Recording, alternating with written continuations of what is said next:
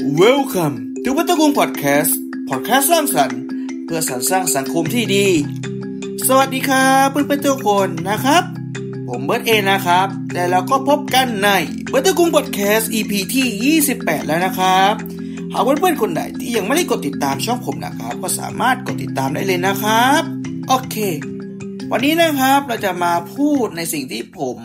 หายไปตั้งสัปดาห์หนึ่งเพื่อนๆก็น่าจะสงสัยว่า เอ๊ะทำไมผมเนี่ยไม่ได้ลงพอดแคสต์เลยล่ะ ในช่วงนี้ คือในช่วงที่ผ่านมานะครับ ผมเองก็รู้สึกว่า เออทำไมช่วงนี้เนี่ย รู้สึกเหนื่อย รู้สึกว่า เอ้ย ไม่ก็มีไฟอยากจะทำงานอะไรเลย คิดงานก็ไม่ออก รู้สึกเครียดมากเลย รู้สึกเหนื่อย ไม่ก็มีไฟอยากจะทำงานสักเท่าไหร่ ซึ่งสิ่งนี้นะครับก็เป็นสิ่งที่ผมรู้สึกกำลังรู้สึกในตอนนี้นะ แต่ก็ พยายามอัดพอดแคสต์นี้มาแบ่งปันประสบการณ์แล้วก็แชร์ลิงความรู้เล็ก ๆ น้อยๆกับเพื่อนๆกันนะครับ วันนี้นะครับเราจะมาพูดเกี่ยวกับเรื่องของ Burn Out Syndrome นะหรือภาวะหมดไฟ ซึ่งภาวะนี้นะเป็นภาวะที่เกิดการเปลี่ยนแปลงทางด้านจิตใจ อันเนื่องมาจากความเครียด ความเหนื่อยล้าทางด้านร่างกาย และทางอารมณ์ สูญเสียความมุ่งมั่นภายในจิตใจ หมดแรงจูงใจ จนทำให้รู้สึกว่าไม่มีเรี่ยวแรงในการทำงานหรือการใช้ชีวิต และในที่สุดเราก็ไม่มีความสุขในการทำงานหรือการใช้ชีวิตนั่นเองนะซึ่งเบิร์นเอาซินโดรมนะครับก็สามารถเกิดขึ้นได้จากสภาวะความเครียดที่เกิดขึ้นในสิ่งแวดล้อมที่เราอยู่นะครับโดยเฉพาะช่วงนี้นะครับเป็นช่วงที่เออโควิดก็ระบาดอยู่เงินก็ไม่มีที่ทำงานก็บรรยากาศก็ไม่ดี หรือสิ่งแวดล้อมรอบๆตัวเราก็ทำให้เรารู้สึกว่า เอ้ย แบบประมาณนี้ ซึ่งความเครียดนะครับก็สามารถเกิดได้ในสภาพทั้งเรื่องของการเรียนการทำงานความกดดัน หรือการขาดแรงจูงใจในการทำงานในการเรียนนะครับ หรือถูกกดดันหรือถูกคาดหวังมากจนเกินไปจากบุคคลอื่นนะครับ ซึ่งทั้งหมดนี้นะครับ มันก็ทำให้เราสามารถเกิดเบิร์นเอาท์ซินโดรมได้นะครับ ซึ่งเพื่อนๆก็น่าจะสงสัยว่า เฮ้ยภาวะนี้ก็ปกตินี่ว่า แบบนี้ก็ปล่อยๆได้นี่ อ่า เพื่อนๆบางคนก็จะคิดแบบนี้นะครับ แต่ผมขอบอกเลยนะครับว่า ภาวะนี้นะครับ มันอันตรายมากกว่าที่คุณคิดนะครับ เพราะว่าภาวะเบิร์นเอาท์ซินโดรมหรือภาวะการหมดไฟเนี่ยครับ มันทำให้เราเนี่ยมีผลกระทบต่อ ทั้งเรื่องของการใช้ชีวิตในประจำวัน และมีผลกระทบต่อความสัมพันธ์กับบุคคลรอบข้างด้วยนะ ซึ่งหากเราปล่อยให้ภาวะเบิร์นเอาเกิดขึ้นเรื่อยๆ เนี่ย มันก็สามารถพัฒนากลายเป็นอาการที่รุนแรงมากกว่าเดิมนะครับ ก็ตัวอย่างเช่น ภาวะซึมเศร้า depression นะครับนะทีนี้นะครับผมก็จะมาลองให้ checklist ให้กับเพื่อนๆ ลอง checklist ตัวเองว่าเออช่วงนี้เนี่ยตัวเองอยู่ในภาวะของ burnout syndrome หรือไม่นะครับ ซึ่งก็สามารถสังเกตตัวเองได้ง่าย ๆ เลย ดังต่อไปนี้นะครับ ข้อแรกเลย นั่นก็คือ ตัวเองรู้สึกเหนื่อยมากจนเกินไปหรือเปล่าในช่วงนี้ อ่า หากรู้สึกว่าในชีวิตประจำวันของเรารู้สึกว่า โอ้ยเครียดมากจนเกินไป เหนื่อยอ่อนล้าไม่อยากจะทำงานอะไรเลย นี่ก็คืออาการที่สามารถพบได้บ่อยมากเลยสำหรับคนที่กำลังเกิดเบิร์นเอาท์ซินโดรมนะครับ ข้อที่สองเลยนั่นก็คือ รู้สึกเบื่อ เบื่อและก็เบื่อในการทำกิจกรรมในชีวิตประจำวัน ไม่ว่าเรื่องของการเรียนการทำงาน เราก็จะรู้สึกเบื่อมาก ๆ แม้กระทั่งกิจกรรมที่ตัวเอง ชื่นชอบทำเป็นประจำเนี่ย มันก็ทำให้เบื่อได้เช่นเดียวกัน ต่อมานะครับอย่างที่สามก็คือ ตัวเองรู้สึกว่าขี้หลงลืม หรือไม่ค่อยมีสมาธิในการทำงานหรือการเรียนนะครับ การหลงลืมนะครับเป็นสิ่งที่มันเกิดขึ้นได้กับมนุษย์ทุกคนนะครับ เป็นเรื่องปกติ แต่หากว่าการหลงลืมนั้นมันมีผลกระทบ และมันก็เกิดบ่อยมากขึ้นมากขึ้นในทุกๆวันนะครับ มันก็จะทำให้การใช้ชีวิตของเรามีผลกระทบนะ และการหลงลืมนี้มันก็จะส่งผลเรื่องของสมาธิการโฟกัสจุดจ่อในกิจกรรมที่ทำนะ หรือในเวลาทำงานนะครับที่เอ่อมีงานที่ต้องทำอย่างสองอย่าง สุดท้ายเราก็ไม่ทำเพราะว่าอะเราลืมลืมทำอะไรประมาณนี้ อย่างที่สี่เลยก็คือ ตัวเองรู้สึกว่าไม่มีความสุขในการใช้ชีวิต การที่เรารู้สึกว่า โอ้ยการใช้ชีวิตเนี่ยมันไม่มีความสุขเลย รู้สึกว่าทำไมการใช้ชีวิตของเราเนี่ยมันช่างมีแต่ความทุกข์ไม่มีความสุขเลยให้ประมาณนี้ อยากจะหลีกเลี่ยงผู้คนไม่อยากจะคุยกับใครเลย ไม่ว่าจะเป็นใครก็ตาม อันนี้ก็คือเป็นอาการที่อะมันเริ่มอันตรายนะครับ เนื่องจากว่ามันเริ่มกระทบตัวเองมากขึ้น และมันก็เริ่มกระทบกับคนรอบข้างแล้วนะ ต่อมานะครับข้อที่5ก็คือ ตัวเองรู้สึกวิตกกังวล แล้วก็ซึมเศร้าภาวะวิตกกังวลหรือซึมเศร้านะครับ ก็ถือว่าเป็นอาการที่เรารู้สึกว่าตัวเองไม่มีตัวตน ไม่มีคุณค่าในตัวเอง ซึ่งหากว่าเพื่อนๆกำลังเจอในสภาวะแบบนี้นะครับ ผมแนะนำว่าก็ควรจะไปหาจิตแพทย์นะครับ เพื่อทำการให้คำปรึกษา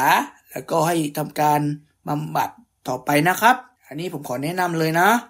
และข้อสุดท้ายนะครับ นั่นก็คือ มีอารมณ์ฉุนเฉียว เขี้ยวกาดมากขึ้น และแพร่ความรู้สึกลบใส่คนรอบข้างนะครับทำให้กูคนรอบข้างเนี่ยรู้สึกไม่ดีด้วยนะ ซึ่งสภาวะแบบนี้ถือว่าเป็นสภาวะที่อันตราย ควรจะไปพบจิตแพทย์เพื่อทำการบำบัดและรักษาดีกว่านะครับ เพราะหากปล่อยเอาไว้ มันกระทบทั้งตัวเอง แล้วก็ความสัมพันธ์กับคนรอบข้างไว้นะครับ โอเคครับทั้งหกข้อนี้นะครับ ก็ถือว่าเป็นเช็คลิสต์ง่ายๆ ที่อยากให้เพื่อนๆลองเช็คตัวเองว่า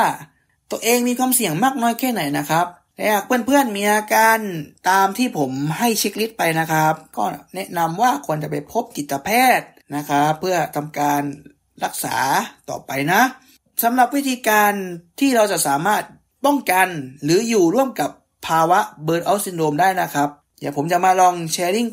ประสบการณ์ของผมที่ผมทำอยู่นะครับ ในขณะนี้ สิ่งแรกเลยที่ผมจะให้ความสำคัญก็คือเรื่องของการพักผ่อน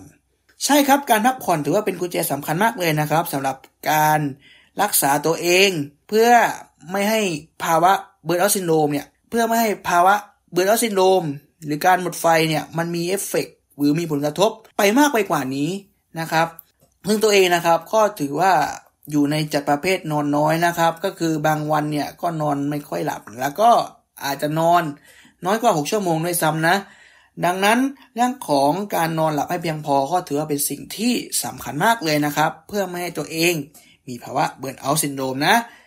ต่อมานะครับ อย่างที่ 2 เลยก็คือ พยายามหลีกเลี่ยงกิจกรรม ลดความเครียด แล้วก็หากิจกรรมเพื่อผ่อนคลายนะครับ ก็ ลองหากิจกรรมที่ทำให้ตัวเองรู้สึกว่าเออตัวเองมีความสุขนะ ไม่ว่าจะเป็นเล่นเกมดูหนังฟังเพลง ปลูกต้นไม้ดำน้ำดูปะการังเอ้ยไม่ได้ช่วงนี้โควิดระบาดอยู่แม่ก็พยายามทำกิจกรรมที่อ่าทำให้เรารู้สึกผ่อนคลายนะ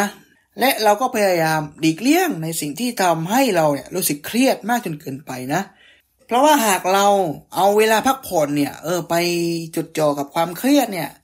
แน่นอนว่าความเครียดก็จะมากขึ้นสะสมเรื่อยๆ และสุดท้ายก็เกิดเบิร์นเอาท์ซินโดรมนะครับ ต่อมานะครับอย่างที่ 3 เลยก็คือเรื่องของ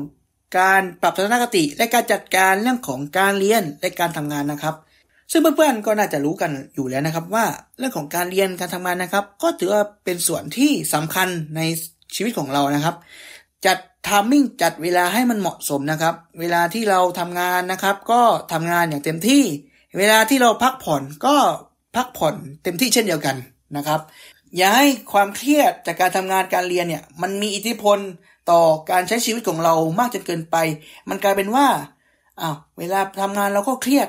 เวลาเราอยู่บ้าน เวลาเราพักผ่อนก็เครียดอีกอ้าวกลายเป็นว่าเราก็เครียดเรื่อยๆเรื่อยๆสะสมเรื่อยๆสุดท้ายมันก็ทำให้เราเกิดภาวะเบิร์นเอาท์ซินโดรมได้นะครับและอย่างสุดท้ายนะครับ ซึ่งถือว่าเป็นสิ่งที่สำคัญมากที่สุดเลยนะครับ เพราะว่ามันจะมีผล ทั้งตัวเองแล้วก็บุคคลรอบข้างเลยนะครับ นั่นคือเรื่องของการยอมรับเปิดใจและเคารพบุคคลอื่นนะครับ การเปิดใจยอมรับความคิดเห็น การช่วยเหลือซึ่งกันและกันการให้ความปรึกษาเวลาที่เรามีปัญหานะครับ มันก็จะทำให้เรื่องของชีวิตในการทำงานนะครับ ไม่เครียดมากจนเกินไป อย่างน้อยนะครับ การทำงานร่วมมือร่วมใจซึ่งกันและกัน มันก็จะให้การทำงานของเรามีความสุขมากขึ้นนะ และหากมีคนที่พยายามให้ทัศนคติแบบลบนะครับ ก็พยายามหลีกเลี่ยง เพราะหากเรารับอิทธิพลความคิดทัศนคติแบบลบมาแล้วเนี่ย มันก็จะทำให้จิตใจของเราเนี่ยก็เป็นลบเช่นเดียวกันนะ และสิ่งสุดท้ายคือ ไม่ว่าคุณจะเป็นใครทำงานตำแหน่งไหนอะไรก็ตามเนี่ย เราต้อง respect เราต้องยอมรับความคิดเห็น และเปิดใจรับฟังความคิดเห็นนะครับ เพราะในการใช้ชีวิตนะครับ ไม่ว่าจะเป็นเรื่องของการเรียนการทำงานนะครับ การที่เรายอมรับความคิดเห็นของคนอื่น แน่นอนว่าจะทำให้การทำงานของเราสมูทราบลื่น และการทำงานของเราก็จะมีความสุข และห่างไกลจากภาวะเบิร์นเอาท์ซินโดมนะครับ ซึ่งสิ่งเหล่านี้นะครับเป็นสิ่งที่ผมก็พยายามทำอยู่แล้วก็อะตอนนี้ก็ดีขึ้นแหละ แต่ว่าแต่อาจจะต้องใช้ระยะเวลาสักระยะหนึ่งนะครับ เพื่อให้เราเนี่ยอะมีไฟกลับขึ้นมาอีกครั้งหนึ่งนะครับ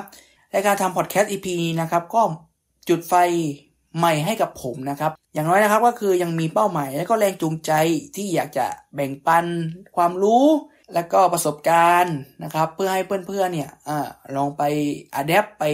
ประยุกต์ใช้กับชีวิตของตัวเองนะครับ เพื่อให้ทุกคนเนี่ยมีความสุขในการใช้ชีวิตกันนะครับ ไม่ว่าจะอยู่ในสถานการณ์แบบไหน นะครับเพื่อเจ้าคุงก็จะอยู่ข้างคุณอยู่เสมอนะครับ และนี่ก็คือเพื่อเจ้าคุงพอดแคสต์ EP ที่ 28 นะครับ หากเพื่อนๆคนใดที่อยากจะแสดงความคิดเห็นในเรื่องของเบิร์นเอาซินโดมนะครับ ก็สามารถแสดงความคิดเห็นแลกเปลี่ยนกันได้เลยเนาะเพื่อให้เป็นความรู้ให้กับเพื่อนๆคนอื่นๆด้วยนะและเพื่อนๆคนใดที่ยังไม่ได้กดติดตามช่องผมนะครับ ก็สามารถกดติดตามได้เลยนะครับ และเราก็จะพบกันในเบทเทิลมันแคท EP 29 นะครับ ยังไงก็ขอติดตามชมกันต่อไปนะสำหรับวันนี้ สวัสดีครับ บ๊ายบาย Thank you for listening see you next time